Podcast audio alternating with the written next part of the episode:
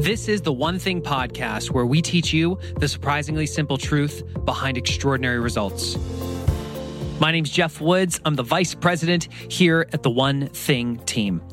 I remember early on in my time with Gary Keller and Jay Papasan hearing Gary talk about what it takes to truly build an empire. It requires that you succeed through others, which by definition means you have to show up as a leader in order to succeed through others. When you go down this rabbit hole, you realize uh, a lot of us will tell ourselves a story that we are showing up as a leader, and in reality, we are not.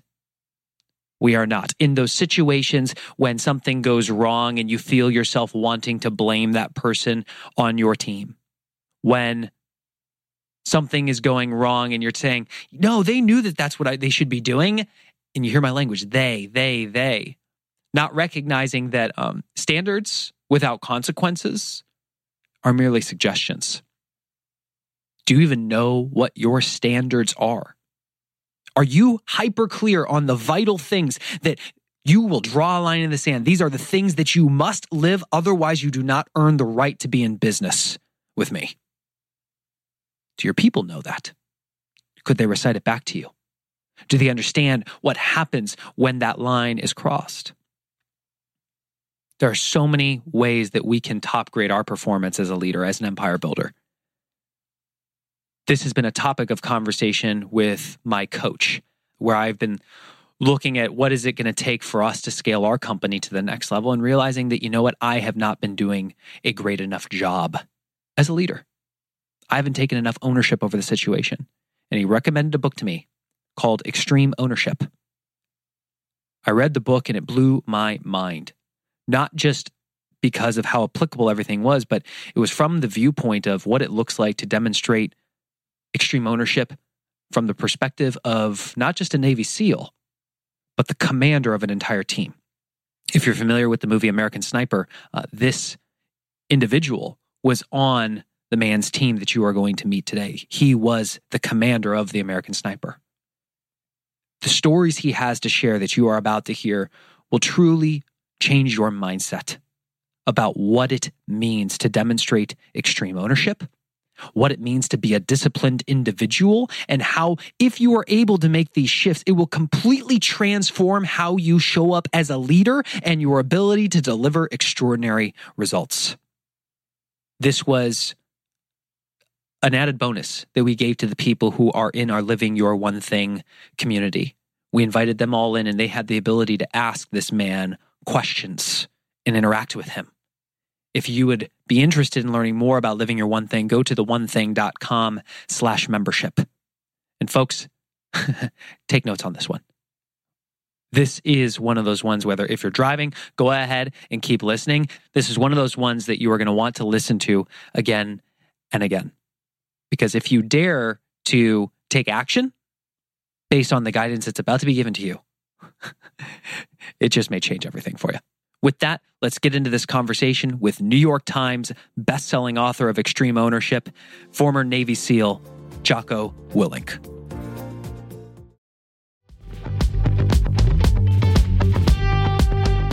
Eating healthy is an investment. It's an investment in yourself, but it also often requires an investment of your time. But good news is, Factor has delicious, ready to eat meals that are ever fresh and never frozen.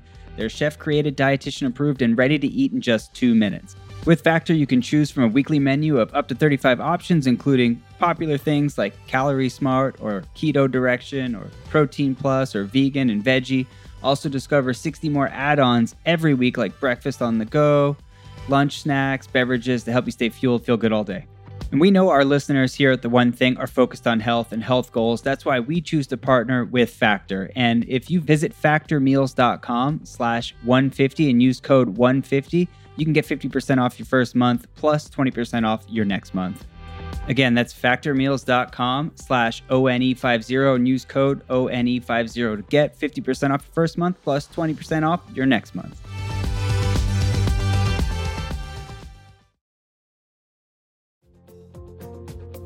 All right, everyone, welcome to our conversation today. I've been looking forward to this one. Uh, my coach and I were having a conversation, and it had to do with where I was not happy with the results that were showing up in my career and in my life. And he was basically holding up a, a mirror and suggesting to me that I needed to start demonstrating extreme ownership over the situation, that the problem was me, it was no one else.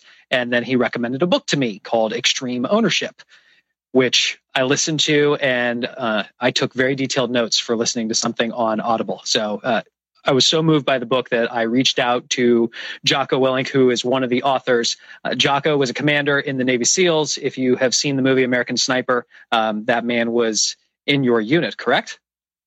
That is correct. And uh, ultimately, we're talking to a lot of business owners. We're talking to a lot of leaders, and there is an incredible, I've found, lack of accountability today because people just haven't been taught it. And your message was so direct and rang so true for me that I thought one of the highest ways we can serve people this month is to expose them to you. So thank you very much for joining us. Thanks for having me on. So, why don't we go back? What inspired you to write Extreme Ownership? Well, when I was approaching my 20 year mark and getting ready to retire from the SEAL teams, I actually had a friend who worked at a was the CEO of a of a company, and he asked me to come and talk to his executives about combat leadership, and so I did. And when I got done talking to his executive leadership, he came up to me quickly and said, "I need you to do this for every division at my company." and I said, "Well, I'm actually retiring, so no." And then he said, "Well, I'll pay you." And I said, "Well, okay." and at one of those divisional meetings, the the CEO of the parent company was there. And he said to me, Hey, immediately afterwards, he came up and said, I, I want you to come and talk to all the CEOs of all the companies that I have. Mm. And so I went and did that. And when I did that, all of a sudden, a bunch of those CEOs wanted me to come and talk to their companies. And around this time, uh, the, the person that wrote the book with me, Leif Babin, he was getting out of the Navy as well. He was he was a guy that, that worked for me in, in, in the SEAL teams and a very good friend of mine who, who served with me in the Battle of Ramadi. And uh, you know, we talked, and I said I could use some help over here. And so he had he had actually talked to another company doing something similar. So we joined forces, and as we started working with more and more companies, the companies would come to us. And after we'd get done talking to them, they'd come up and say, "Oh, do you have this written down anywhere? You, we've got folks that couldn't come to the meeting today. Do you have some handouts for them?" And we didn't. And eventually we said, well, let, us go ahead and write some of this stuff down. We wrote it down. And eventually that went into the hands of a uh, friend of a friend, literary agent, who read it and said, you know, I, I think this should get published. And we kind of looked at each other and said, well, okay, whatever.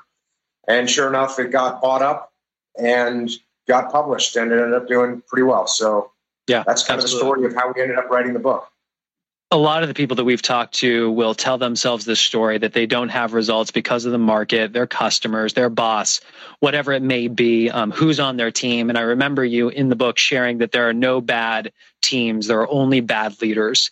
Can you share the example of the BUD/S boat story and, and really what it means to demonstrate extreme ownership?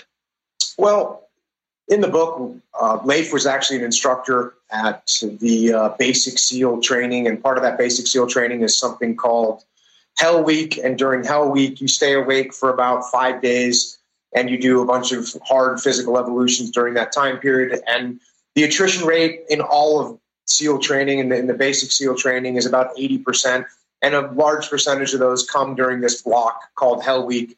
And during Hell Week, you're broken up into what's called boat crews, and there's seven or eight people in each boat crew, and you are literally assigned a boat to carry around, carry on your head when you're on the land, get in the boat when you're in the ocean, you row the boat, and you work together as a team in these boat crews. And the boat crews actually do a bunch of weird obstacles and running and paddling. And every time you do one of these events or evolutions with your boats, you're actually racing all the other boat crews. And the boat crew that wins gets to kind of rest until the last boat crew comes in. And there can be anywhere between, you know, four, five, maybe even 10 or 12 boat crews.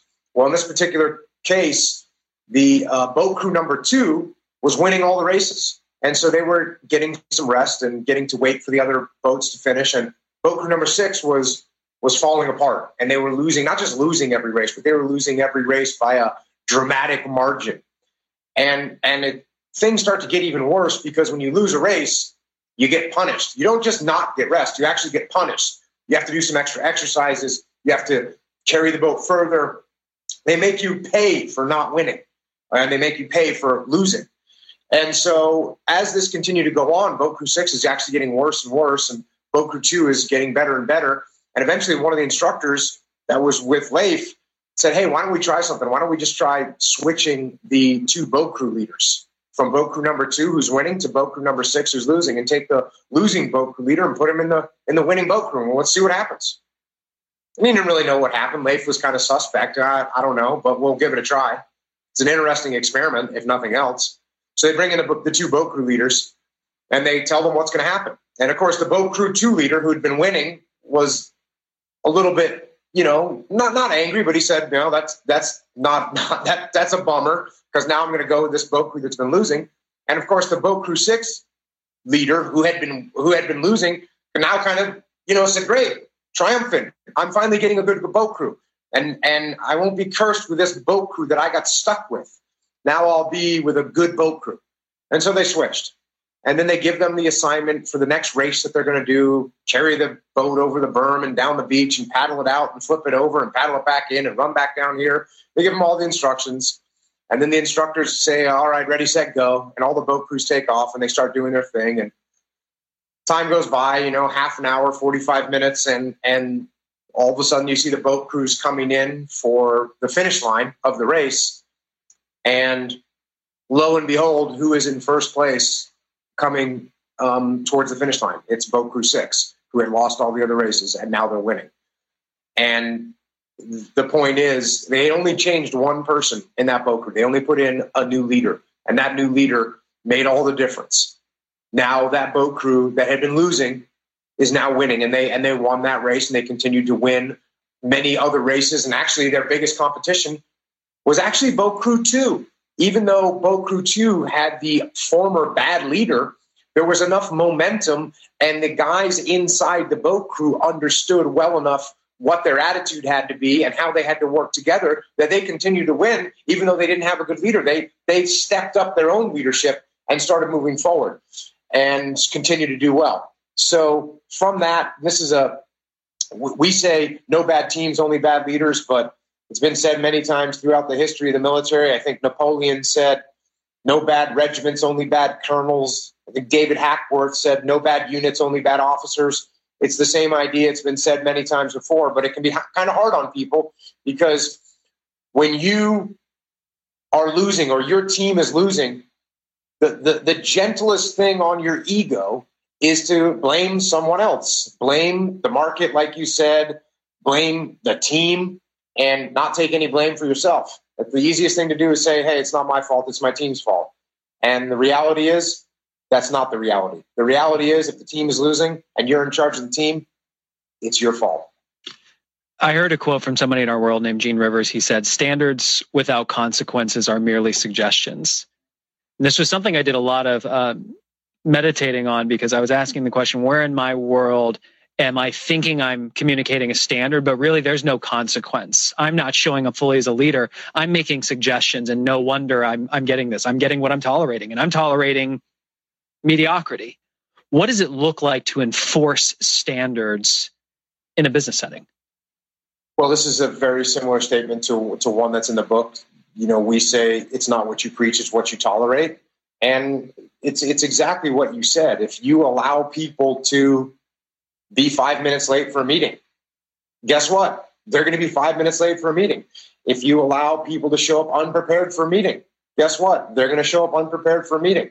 And, and that's what whatever standards you put into place, you might say all day long, or you might send everyone an email, hey, everyone needs to show up for the meetings on time. But if then you allow people to be late for the meeting, the, the words that you speak and the emails that you send, they don't really have any power because you've actually not enforced what you put out and you've tolerated substandard performance. And when you tolerate substandard performance, that's what you're going to get. Yeah. And, and um, this is for you who's either with, with us live or for those of you who are listening to this later. first and foremost, are you even clear on what your standards are? Are you clear on the things that you're going to draw a line in the sand and say, you do not violate these things? These are the standard.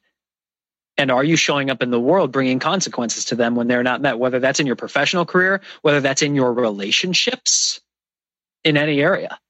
This was a huge eye opener for me and, you know, something I try to work on. I'm staring at my assistant right now. Um, I got a long way to go, but it, it, that was very moving for me. Can you share the story about when you had to demonstrate extreme ownership, Jocko, with the blue on blue situation? We had been in Iraq for a relatively short period of time. On my second deployment, we were in the city of Ramadi, which at the time was the absolute epicenter of the insurgency. And we had planned a fairly complex operations, not just with SEALs, but with U.S. Army soldiers and Iraqi soldiers that we were friendly Iraqi soldiers that we were working alongside. And we were to go out and clear a relatively big section of the city of Ramadi. So that's going house to house, uh, street to street, and going through every building and looking for insurgents and looking for weapons. And on top of that, we were going to have small elements of SEALs, Army soldiers, and Iraqi soldiers set up security on the perimeter of the area that was being cleared in order to watch for insurgents approaching and also to make sure that IEDs weren't put in the road to blow up any vehicles that, that may have to be brought down some of these roads in case there was a gunfight or a casualty evacuation that needed to take place. And it was, like I said, a complex operation in a very bad part of Ramadi. And I put my sniper elements out into the city, and they were supposed to be in positions by two or three o'clock in the morning there was a, a, series of events that unfolded with their the vehicles that they were supposed to be riding out to get in position, and they had problems and hit IEDs, and there were delays, and the guys didn't get in the position they were supposed to be in for an extended period of time. And then on top of that, the Iraqi soldiers who were supposed to be doing the bulk of the actual clearance of this of the houses, and they had army soldiers with them. We had some SEALs with them, but it was supposed to be primarily Iraqi soldiers. And there's a bunch of reasons for that. Number one is that when they go knock on the door of an Iraqi's house, they can speak the language and they can talk to them and they can assess much quicker than we can whether it's just a normal family or whether they're from a foreign country and maybe they're foreign fighters and you know possible insurgents and the Iraqi soldiers could discern that infinitely quicker than we could. So they would take the lead on some of these clearances, and, and this that was the case in this particular clearance. And when this all unfolded, it was at a time of day when the sun wasn't really up yet, but it, so it was still dark outside, but you could start to see the twilight. You could start to see the beginning of the sun. So our night vision, all of a sudden, you're not sure if you should wear your night vision or not. It's just that part of the day. And there was a lot of confusion. And basically, as soon as we entered into the city and, and the clearance team started clearing, there was a lot of enemy gunfire started to happen. We senior people when the junior people are saying, hey, this is my fault and this is what I'm going to do to fix it. And at some point during this, during the beginning of the operation, there was this rogue element of Iraqi soldiers that we, we to this day we don't know where they got this direction from, but they decided at some point or were told at some point to go up and set their own perimeter security around the area that was being cleared. And this meant that they that they took initiative of their own and moved to a position on the battlefield where they weren't supposed to be. And as Murphy's Law would have it, they happened to decide to go and set up their security perimeter position in the exact building where I had a sniper team located.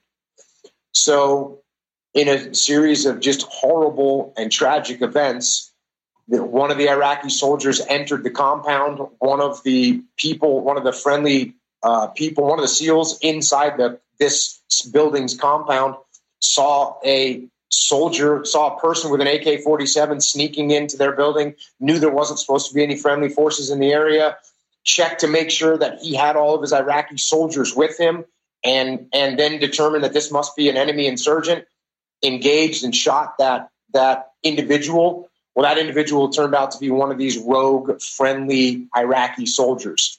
Once this happened, the Iraqi soldiers that were outside the compound began to engage that compound heavily. They actually called for a, what's called a quick reaction force, which which was American soldiers that came in with Humvees and began to engage the building that my guys were in with heavy machine guns, actually wounding one of my guys. At this point, my guys called for the heavy quick reaction force, which is now tanks instead of Humvees.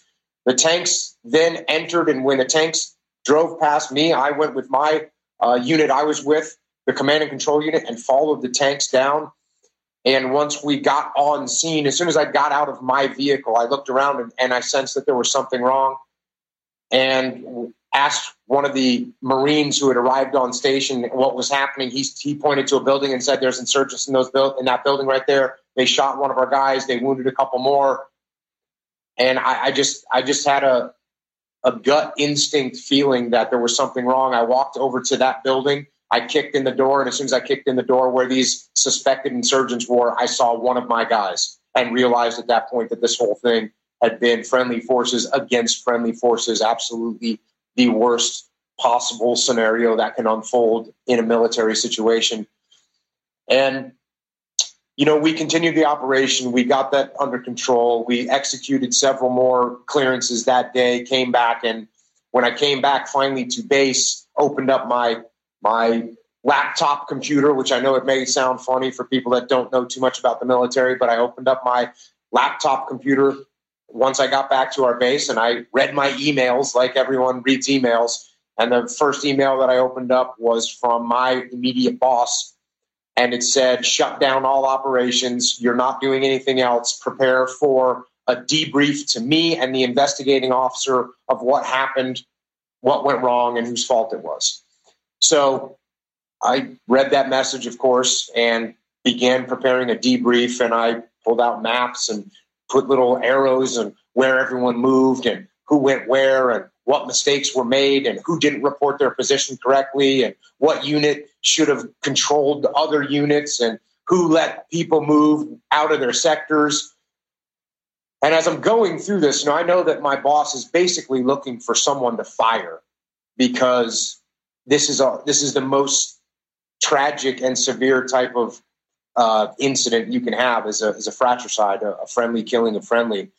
And as I'm going through the list of who, I'm trying to figure out who to blame as well. As I'm going through this list of all these mistakes that were made, I, I, couldn't feel comfortable with anyone. I didn't feel comfortable pointing the finger at any person, even though there were some pretty significant mistakes that were made. And it wasn't until I was about 10 minutes from walking into this room to debrief the investigating officer, my commanding officer, and the command master chief, that I, I got struck by a bolt of lightning. And it became very clear to me who was to blame in this situation. And I walked into that room, and my both my SEAL platoons, my entire SEAL task unit was sitting in the room along with the commanding officer and the and the command master chief and the investigating officer. And I and I went around the room and I said, "Whose fault was this?" And of course, one of my guys raised his hand and said, "Hey, I engaged that that person that I thought was an insurgent, I didn't do a good job of positively identifying my target, and that's what kicked this whole thing off. And this is my fault. And I said, no, it wasn't your fault. Then another guy raised his hand and said, you know, I was on the radio and I should have reported our position faster so everyone knew where we were. And I didn't do it quick enough, so this is my fault. And I said, no, it wasn't your fault. And then another guy said, you know, I let those Iraqis get ahead of us and get out of control, and I was supposed to be in control of them, so if they wouldn't have left their sector, this wouldn't have happened. So this is my fault. And I said, no, this isn't your fault either. And then I pointed around the room and I said, it wasn't your fault, your fault, or anyone else's fault. There's only one person to blame in this situation. And that person is me. I'm the commander, I'm the senior guy on the battlefield, and I'm responsible for everything that happens out there. Not only is this my fault and this my mistake, but these are the things that we are going to do these are the standard operating procedures we are going to put into place to ensure that this never happens again. And that's what we did. And of course, that's taking ownership and it's taking responsibility. Obviously, when things go right, everyone wants to take responsibility. But when things go wrong is when you actually need to take responsibility and, and you should take responsibility. And, you know, my, my viewpoint from my commanding officer, I, I actually increased my trust from him. He actually increased me, he actually trusted me more after this operation because he knew that I wasn't going to pass the buck to anyone else and I was going to take responsibility and ownership of everything that happened and that was going to happen. And I think that gives a lot of reassurance to senior people when the junior people are saying, hey, this is my fault and this is what I'm going to do to fix it.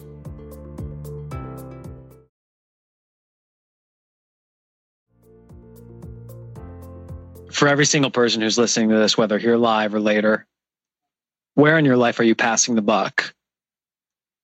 When in reality, you could look in the mirror and identify where's your DNA in this? Because you can't control everybody else. You can control yourself.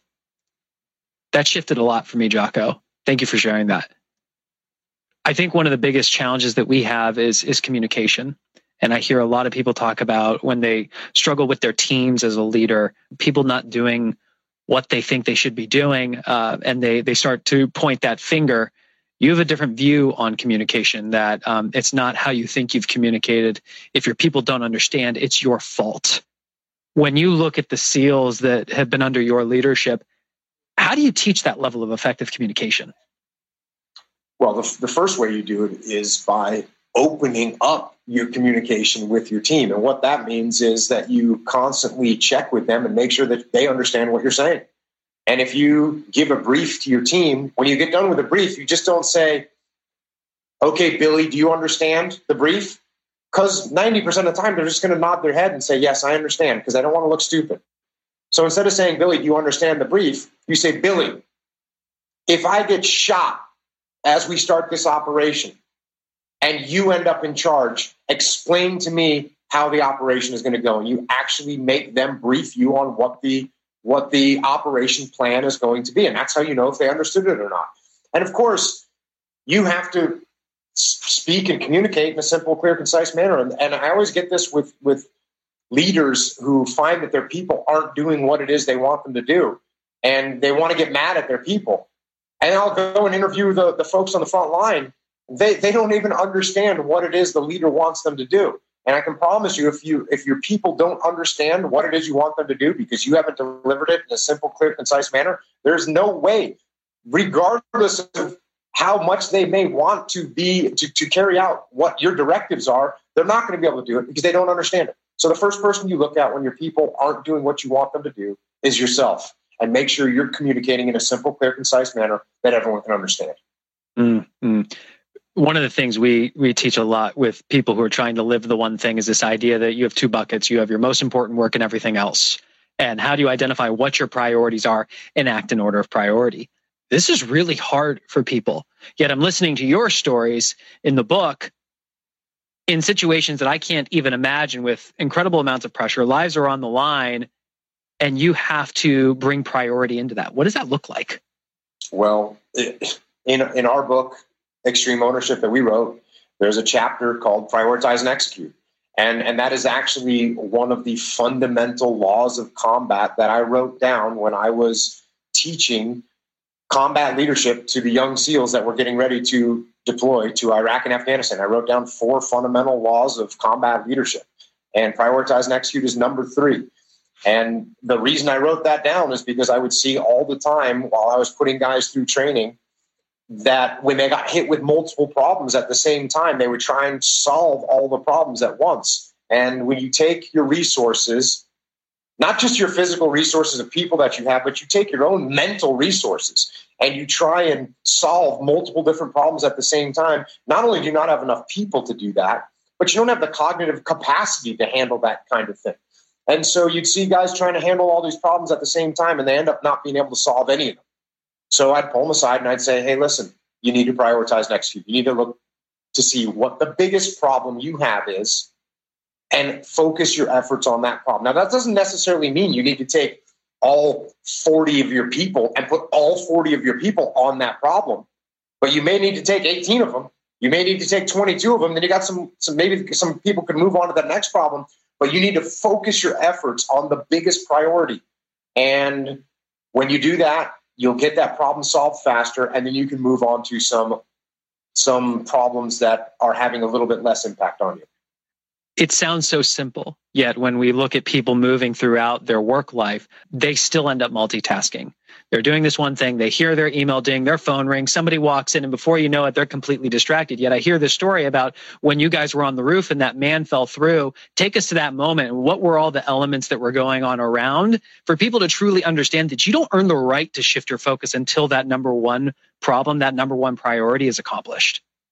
Well, the, the classic example is if you've got a guy that's wounded and you're in a firefight and you've got your forces split up so you don't know where everyone is. That's kind of the classic example. The thing is, oftentimes people will focus on the wounded guy because the wounded guy is your friend, the wounded guy, you're emotional, you want to you want to help them, you're a human being, you have a connection with them and they're screaming by the way. They're screaming at the top of their lungs and so you really want to go help that person. And so you make that your number one priority. And what you forget about the fact that as soon as you walk over to help that person that's been shot, well, now you're getting shot too, because you haven't done anything to eliminate the people that are actually shooting at you. So you forget that the biggest priority is the one that's going to kill you. And that's the people that are shooting at you. And that's a classic example. So when you when you focus on the most emotional problem, which is what happens a lot in business as well, you get the you get the client that's screaming the loudest. You get the um, customer that's making the most noise, even though that customer might be, you know, a customer that's not even actually going to make a purchase. They're just talking the most. They're just screaming the loudest. Meanwhile, you've got a big client that you've had a long relationship with that truly is providing to your bottom line, and you're ignoring that client because you got someone that's yelling. So what you need to do is get away from those emotions. You need to, to detach. You need to detach from the chaos mm. and detach from the mayhem and detach from the emotions and take a step back and, and then look around and do a real assessment of what the real priority is and then prioritize and execute, move forward. I know a lot of the people who are on this live right now are currently in a position where they're hitting up against their ceiling of achievement. And I've heard Gary Keller say this that whenever you're hitting up against the ceiling of achievement, you're missing a person, either in the form of a mentor or coach or in the form of leverage. When we start talking about leveraging things out to other people, there's this inherent I can't trust them to do it as well as I can do it. In the teams that you've run, you don't have that as an option. You have to run decentralized command. What does that look like? Well, you said it, and that's one of the biggest problems with people that try and try and initiate or try and engage with decentralized command. Decentralized command is really simple. It means everybody leads. That's what it means. It means everybody leads, and that's what you want when you're a team leader. You want everybody to lead. If people weren't going to take ownership of their part of the mission and go out and do it themselves, if you had the capability to be able to do that by yourself, well, then you'd be doing it yourself. If that's where, if you want to stay at that top ceiling that you've hit, and you're comfortable with that and you don't want to make any further progress and you you can you've got your you've got your hands filled with everything you can juggle at one time and you don't want to hand off any of those balls to anybody else well then that's where you're going to sit. But the minute you realize you know what if i'm going to do more i need to hand off some of this juggling to someone else. And that means there's a couple reasons why people have a hard time with that. Number one is like you said they they don't trust someone else to do it. Well how do you gain trust? You you teach people. You you mentor people you talk people through things. You hold their hand a few times so that they get used to it, so they see the process. You tell them what the parameters are. Hey, if you get in this situation, come and talk to me. That means you need to bring me back, and I'll come down there and give you a hand. So you got to build that trust with your team so that you do know that they're going to execute stuff in the right way. The other reason that people have a hard time with decentralized command is because their ego doesn't want to give up the power. Their ego wants to control everything. And that is also very, very problematic. And it's great to be in control. But if you're controlling your own progress and you're restricting your own progress by, by implementing so much control around your world, you're not going to get anywhere. And, and, as you said, on the battlefield, you absolutely you do not you, you do not have the, the capability of doing that. A person, one person can't control 20, 30, 40 people on the battlefield. You cannot do it. So you have to trust your subordinate leadership to step up lead. They have to know what the mission is. They have to understand what the parameters are. They have to know what end state they're moving towards. They have to know and understand all those things very well. But once they do, you got to let them go. Yeah. Well, and this is where um, when I listen to Gary talk about what it takes to build an empire, all the people that you that report directly to you have to have the capacity to replace you one day. And I know so many people here who start hiring their first assistant or bringing on leverage, and they're filling that for that exact role, not asking the question, do they have the capacity to step up and lead? Should the opportunity present itself? It's a hard, it's a harder person to look for, but it's also required. I mean, Jocko, when you guys are going through the SEALs and you're you're going through all the candidates and, and narrowing them down, is there anybody who does not have a leadership profile that ends up making it? Well, you definitely want to have people that are below you in the chain of command that are able to step up and take your place. As a matter of fact, my goal as a leader was always to make the people that were below me in the chain of command not just ready to take my job, but ready to take my job and do a better job of it. And, and that's exactly what you want. And I'll tell you, the minute that you get your people below you able to really do your job for you, let them start doing it. And that way, instead of you looking down and in at your own team, you can start looking up and you can start looking out. You can start looking forward, which means you're going to make real progress in the world as opposed to just looking down at your team and staying trapped in the little world that you're in. So I'm always looking for leaders, and in the SEAL teams, we definitely want our we want the people that come in to be leaders. And if they're not leaders, then they're going to get they're going to get um, topped out pretty pretty quickly in, in where they end up in the organization. Yeah. This is where I want to take the conversation toward how do we now start to actually live this? I know you just came out with uh, Discipline Equals Freedom Field Manual, where you really break down your system for how you operate throughout the day. Um, we really believe that people don't decide their futures, they decide their habits, and their habits decide their futures when you look at all of the habits that you've acquired in your lifetime, what's the one that's given you the greatest benefit? I hate to tell you this, and people don't want to hear this, but I would say waking up early.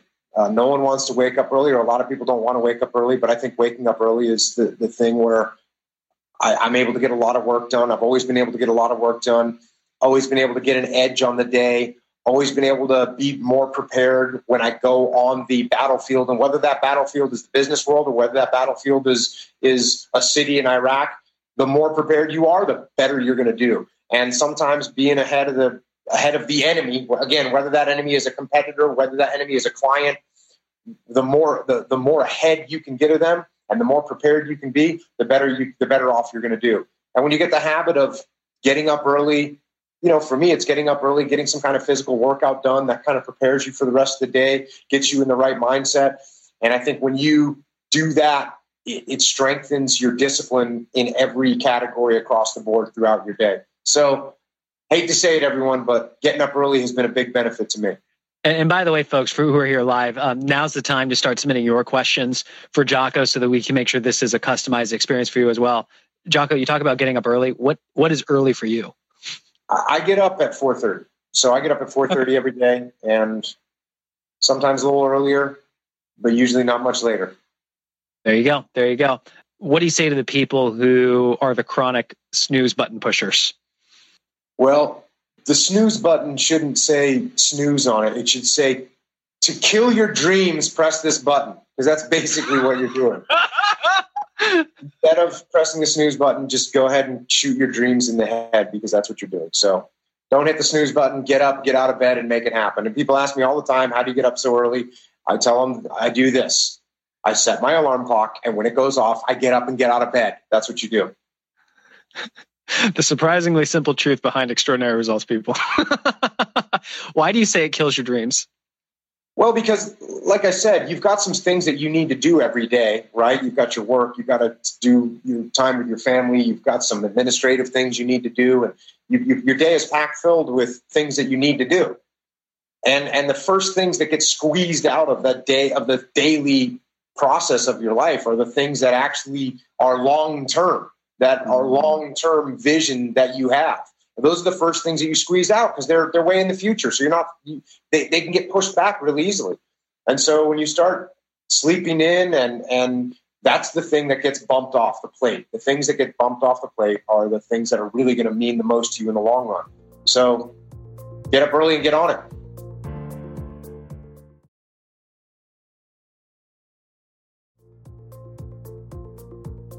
Brandon Hall asked, What mindset practices do you utilize that help you take ownership of your day and control your emotions and outlook? So, for me, I think the biggest thing that that I do is end up staying fairly detached from my emotions throughout the day. And, and and to the point where sometimes I'm having a conversation with someone and I'm actually I feel like I'm watching myself have the conversation because especially if I start feel like there's an emotion thing here or there's an ego thing getting involved, I'll take a step back, not physically but mentally. I'll take a step back and say, "Oh, you know why you're getting frustrated with this guy? Because he's not listening or because your ego is getting in the way and you, you don't feel like you should have to listen to him but you do have to listen to him. Mm. and it's the same thing with you know you start getting frustrated. Take a step back. What are you getting frustrated about? Is it something real? Is it something important? If it's something real and it's important well then how can you step back and take a take a shot at it and and actually fi- figure out a way to solve the problem as opposed to just sitting there and getting angry about it? And i think that comes through being able to detach from your emotions take a step back and really observe things from a from a higher altitude that allow you to see the bigger picture. Yeah, I love that. And I know in the in the book you shared that ego clouds and disrupts everything. My question is so many people who take on leadership roles, the business owners, we have egos. How do we start to check it? Well, I, I always have to clarify I don't think that egos are a bad thing. In mm-hmm. fact, egos are, are, are, drive a lot of people, including myself. They they make you want to win. They make you want to be successful. They make you want to do better. And if you didn't have an ego, well, you'd be sitting on the couch, you know, covered in Dorito dust, watching another thing on Netflix, another nine series episode of something on Netflix, and you wouldn't be moving forward. Your ego doesn't allow that, and that's good. The problem comes when you start letting your ego get out of control. That's that's when you have to watch out. When when someone offers you something that would be beneficial, but you don't want to take their advice because you feel like you're better than them, so you won't take it. That's your ego getting in the way. Or maybe there's a position you could take at the company, but you're going to have to work for someone that you don't think is a good person, or you think that you're better than them, or you think you know more than them. So you say, "No, I'm not going to work for that person." Well, what benefit is that? Go do the job, do a good job and put your ego aside. The other thing that happens with ego is we stop if we think we do everything right, we don't we don't change, we don't evolve, we don't get any better. So you you can't look at yourself and say, "Oh, I'm perfect. Look at me. I'm great. I'm doing great." No. What can you do better? Don't believe your ego. Let it be there, let it drive you, that's fine, but don't let it make you rest because you think you've you've done everything that you can do to be as good as you can. You haven't. Mm, put that ego in check. I love it. And folks, keep the questions coming. We really want to customize this to you. Ralph asked, what could be a consequence? Take the situation where some of your people are showing up late for a meeting. How would you advise that they start to bring consequences into a situation where it's not like military where like you do this and if you don't do it, it's direct violation, big consequences. Well, that's another thing. You got to remember the military is even though people think it's different, you're still dealing with human beings in the military. And if you become a draconian leader in the military and you punish people for being five minutes late to a meeting, no one's going to want to work for you. And although they'll they'll be there begrudgingly, they're not going to do their best. And if people aren't doing their best to accomplish the mission, it's not going to go well. So uh, I'm not saying that you have to keep these standards in place where you're, uh, like I said, a draconian leader. But hey, maybe it starts off as a fun thing hey, anyone that's late for the meeting, guess what you got to do? If, you, if you're late for the meeting, you got to bring coffee, you got to bring, you know, tea, you got to bring some snacks, whatever the case may be. You know that for the next meeting, and we make it into something fun, and we have fun with it. Or maybe if you're if you're late for the meeting, you got to put on the dunce cap and sit in the, the head of the table, and you're the one that's got you know we got to put your picture up. We we have some fun with this, right? We don't have to be we don't have to be this this brutal regime leader. You can have fun with stuff. And and that being said, at a certain point, if you've got a, an individual that's continually late, well, you might have to escalate that, a little bit and say, "Hey, you know, you know, uh, Bill, you've been late two times in a row now. Do you, do you realize that when you're not at the meeting, we're waiting for you, and that's everyone's time is being wasted? You realize that we got to be on time here." And, and and hopefully the guy says, Bill says, "Oh yeah, great, got it. Hey, sorry, you know," and and they solve the problem. But maybe it gets worse. Maybe he's late again or again, and and now maybe you do. They say, hey, Bill, if you're late again, I'm gonna have to write you up. Like like we can't have you late. You realize this is serious. and you continue to escalate that until you've written them up and and possibly you have to give them some kind of uh, actual disciplinary action whether that's you know docking their pay depending on what kind of business that you're in cutting their commission on something uh, not giving them some leads that you might have given them otherwise or whatever the case may be maybe in an extreme case you're letting a guy go or you're giving them written counseling you know there's there's but but you have to make sure that you set the clear expectations and again you're not trying to be draconian. You want to form relationships with the people that work for you, and and you want to have good relationships. And if every time someone steps out of line, you slap them in the head and punish them, well, then they're not going to want to work for you, and they're looking for another job. So don't be like that. Have some fun, form some relationships, but they do have to realize that there there can be consequences, and there will be consequences if they if they push beyond a certain acceptable point. What I'm hearing you say is it all starts with simply acknowledging the action whether you're having fun with it or not, it's having the conversation and letting them know that you notice. Yeah, and a lot of a lot of people in in multiple different levels, people don't like to have hard conversations. So instead of saying something, hey Bill, you were late.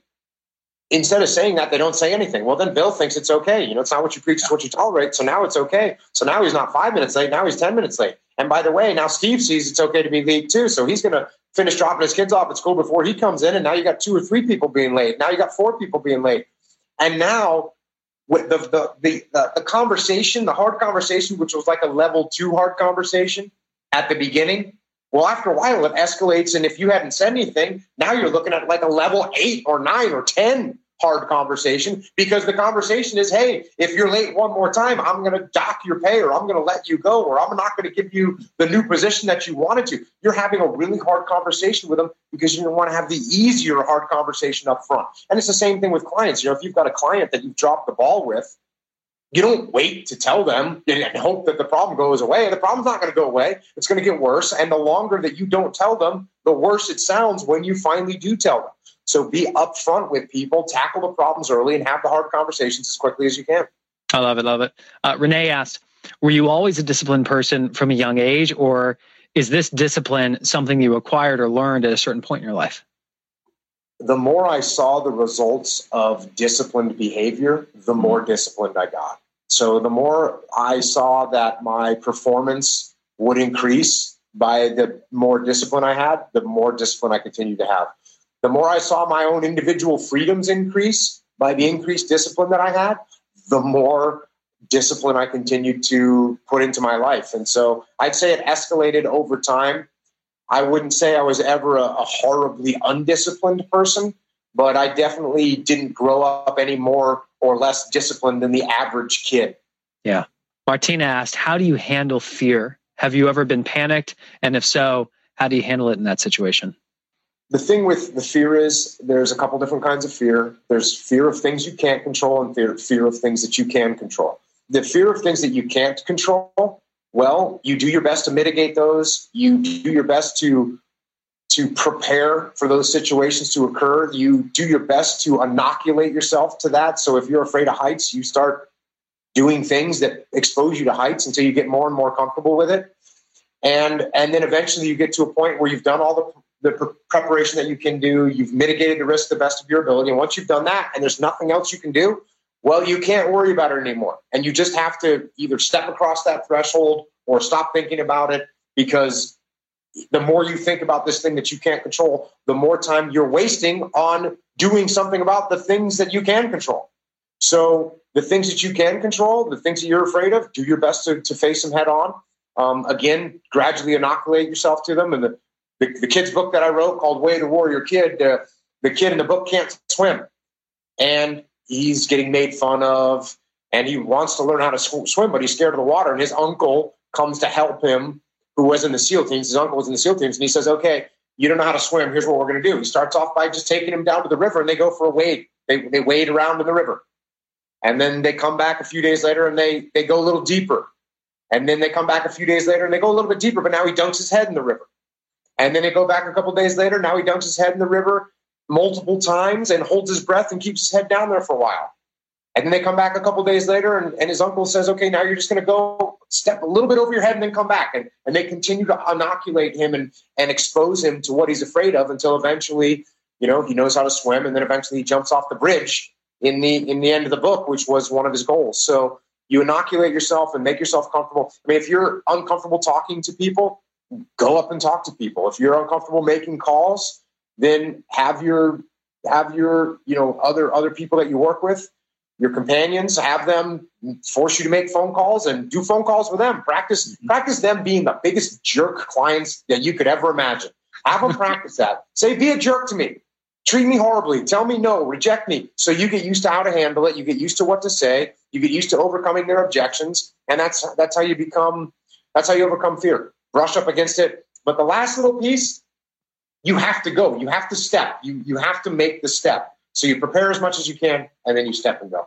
I love it. I love it. Um, Stephanie asked a great question. What critical thinking questions can we ask ourselves as leaders to make sure we're le- leading an accountable team? I'm always looking at myself and saying, okay, what can I do better? And one of the best ways to look at what you can do better as a team is you, as the leader, if you're the leader of a team, step away. Step away. Give them the task, give them the mission, and step away and let them let them work and let them see how they do. And when they come to you and say, "Well, we don't know what to do," well, that could either be an indication that you've you've give you've spoon fed them everything, and so they don't they haven't figured anything out for their own, and and now you're going to have to continue to spoon feed them. If you put them out in the wild, they're going to die. So that indicates to you you need to stop spoon feeding them and start stop being the easy button, which is every time they come to you with a problem, you just instantly solve the problem because you know more than them. So when I want to find out how my team is doing, I step away from the team. I let the team, I, I delegate someone as the new leader for these period of days, and I'm going to watch and see how they do, and that's going to identify some weaknesses of my own and some weaknesses in my team. What's the biggest mistake somebody makes when they they read extreme ownership, they get inspired, they start taking action, and they miss something? What's that? What's that one thing that you just see people missing over and over again? Well, one thing I see with extreme ownership is people read the book and they say, man, this is a great book. If only my team would take extreme ownership, or if only my boss would take extreme ownership, or only my clients would take extreme ownership. And then that right there is the opposite of extreme ownership. The person that you need to take extreme ownership is you. And, and if you want to spread extreme ownership, that's how you do it in, in your organization. You don't tell your team, hey, you got to take ownership of this. You start taking ownership. And if your team is gonna is not gonna take ownership of something, take it. Take it and run it. And then they'll look at you and say, wait a second, why, why is my boss doing my job for me? Wait, that doesn't make sense. Hey, boss, let me have that back. Let me do that. That, that, that should be me running that. Let me have that. And, and that's, that's what will happen both up and down the chain of command. So if you want to implement extreme ownership in your world, start taking ownership yourself. The other part of that is kind of similar to what I just said, but if you've got members of your team that you think aren't taking ownership, well, give them some ownership. Don't say, hey, you've got to take ownership of this, but this is my mission and it's my responsibility and it's my plan. No, let them come up with a plan. Let them have responsibility. Let them come up with a way they're going to execute this mission so that they actually do own the plan and they do own the mission because it's theirs. So if you want to get people to take ownership, it's it's it's a dichotomy here. And again, that's one of the chapters in the book is the dichotomy of leadership is it's a dichotomy because in order to, to get people to take ownership, number one, you have to take ownership, and number two, you have to give them ownership, and you have to do that simultaneously. So yeah. again, if the bill, if I tell Bill, hey Bill, I want you to I want you to execute this target here. And here's the people I want you to take, and here's the vehicles I want you to use, and here's the route I want you to use, and here's the, the methodology I want you to use to enter the building, and I give him the entire plan. That's not Bill's plan. And even though I'm telling him to take ownership of it, I'm giving him the whole plan. So I'm the one that actually owns it. So when he goes out in the field, he doesn't feel like it's his plan. He feels like it's my plan because it is. So when he goes out in the field and he says they hit some kind of an obstacle or something happens that they weren't expecting, and he goes, Up, oh, see, Jocko's plan wasn't any good. Go back to base. We failed the mission, but it wasn't my plan. So not really my fault. Well, instead of me saying, Hey, hey, Bill, here's the mission and here's how everything I want you to do, I say, Hey, Bill, here's the mission. Come up with a plan and tell me how you want to do. it. And now Bill comes up with the route. He comes up with what people he's going to take, and he comes up with what vehicles he's going to use. And he figures out the methodology he wants to use for the target. It's now it's really his plan. And so when he goes in the field and he hits some kind of an obstacle, he still wants to overcome that obstacle, and he'll go over it or around it or through it in order to accomplish the mission because it's his plan and he has true ownership of it. So now if something goes wrong, That doesn't mean you get to point the finger at Bill and say, yep, it was Bill's plan. That's not my fault. Even though I'm in charge, it was Bill's plan. No. Now you need to take ownership and say, hey, I didn't review the plan well enough. I didn't do a good job enough coordinating the plan. I didn't do a good enough job preparing the team for the execution. So, in order for people to take ownership, you have to ride that dichotomy between giving ownership and taking ownership yourself. Yeah. That just highlighted for me some areas where I'm not doing a good job. So, sorry. Looking at my assistant. You talked about having people above the chain I know what it's like to work for somebody, um, not in my current situation, but in the past where um, I felt like I was being stifled. You would suggest that you still have ownership in that situation. How do you take extreme ownership when you do report to somebody, and especially if you're not agreeing with the direction? If I feel like I'm being stifled, like let's say I'm working for a micromanager that's really giving me minute direction and everything, I am actually going to give them more information than they could have ever thought they needed. I'm going to give them such detail that in a matter of weeks they're going to say, "Hey, look, Jocko, just just stay out of my office. I don't need to know everything that you're doing. Just go out there and make it happen like you're doing." So I'm going to give them the impression that I'm I'm even more micromanaging than they are. And that's the way I'm going to move forward. Just, and, and if it, and if the opposite is true, if I'm not getting direction from my boss and he's not really giving me the kind of guidance that I need, then you know what? I'm going to make the guidance up. And I'm, I'm not going to make it up and step on their toes, but I'm going to go to the boss and say, hey, boss, been listening to what's going on. I'm, I'm figuring that this is what you want me to do. And I just want to hear, it. make sure I wrote it out for you to make sure that you agree with what, where I'm going and make sure I'm on the, the right page. So I'm not stepping on my boss's toes in either one of those cases. I'm actually just trying to do a really good job and, and like you said, move forward, control what I can, and take advantage of the situation. I love people always complain, oh, my boss doesn't take ownership. I say, you know what? When my boss didn't take ownership of things of things, I was ecstatic. Because if my boss wasn't going to take ownership of something, guess what? I was. Oh, you don't want to give the brief? I'll give the brief. You don't want to make up the plan? I'll make up the plan. You don't want to make this thing happen? I'll make it happen. It's no problem. If your boss isn't doing what, what if your boss is stepping up and leading, that's fine. Step up and lead yourself. Hmm. So, folks, uh, hopefully you have been inspired. I would encourage everybody to pick up a copy of Extreme Ownership. If you're an Audible listener, go to audible.com slash one thing. If you are not currently an Audible customer, you'll get a free trial and a free credit. You can make this your one. Um, if you're a hard copy fan like myself, November 17th, my birthday, the revised, or is it's the re-release of it. Is that correct? It's the re-release. There's also a new foreword in it, and there's the Q and A section that we pulled from my podcast. On my podcast, Jocko Podcast, we talk a lot about leadership, and so we pulled some of the critical leadership questions from the podcast and kind of crafted them a little bit and and made them into a nice Q and A section to get some of the common the common uh, questions answered about leadership. Yep, I love that. So you've got extreme ownership, you've got discipline equals freedom, field manual, and if you're interested in his kid's book, The Way of the Warrior Kid. Jocko, but before we conclude, we believe consuming content's great. We honor everybody for for listening this and investing their time. We want you to take action. What's the one thing they can do such that by doing it, everything else will be easier or unnecessary when it comes to them taking extreme ownership? Okay, before you go to bed, write down the critical things you need to do tomorrow, wake up early in the morning, exercise, and then attack that list and get those things done. Imagine where you'd be in three months if you did that every day. You'll be in a whole different world. So get on it. So you're saying get clear on what your priorities are and act in order of priority? Prioritize and execute. Hmm. Yeah. Jocko, thank you for your time, sir. Thanks for having me on. Well, there you have it, my conversation with Jocko Willink. Let's recap some of the big rocks. First, there are no bad units. There are only bad officers. There's no bad teams. There's only bad leaders. This is essential for your mindset to build a high performance winning team that will produce extraordinary results. Where in your world are you telling yourself the story that you got a bad team? When really, you should be looking in the mirror and realizing it's you. How can you show up differently? Are people clear about your standards? Are you communicating effectively? I love how Jocko says, as a leader, it doesn't matter how well you think you've communicated. If your people do not understand, you have failed. When you communicate to the people in your world, do you just look for them to nod their heads at you and you're telling yourself the story that they got it? Or are you asking them to repeat it back to you?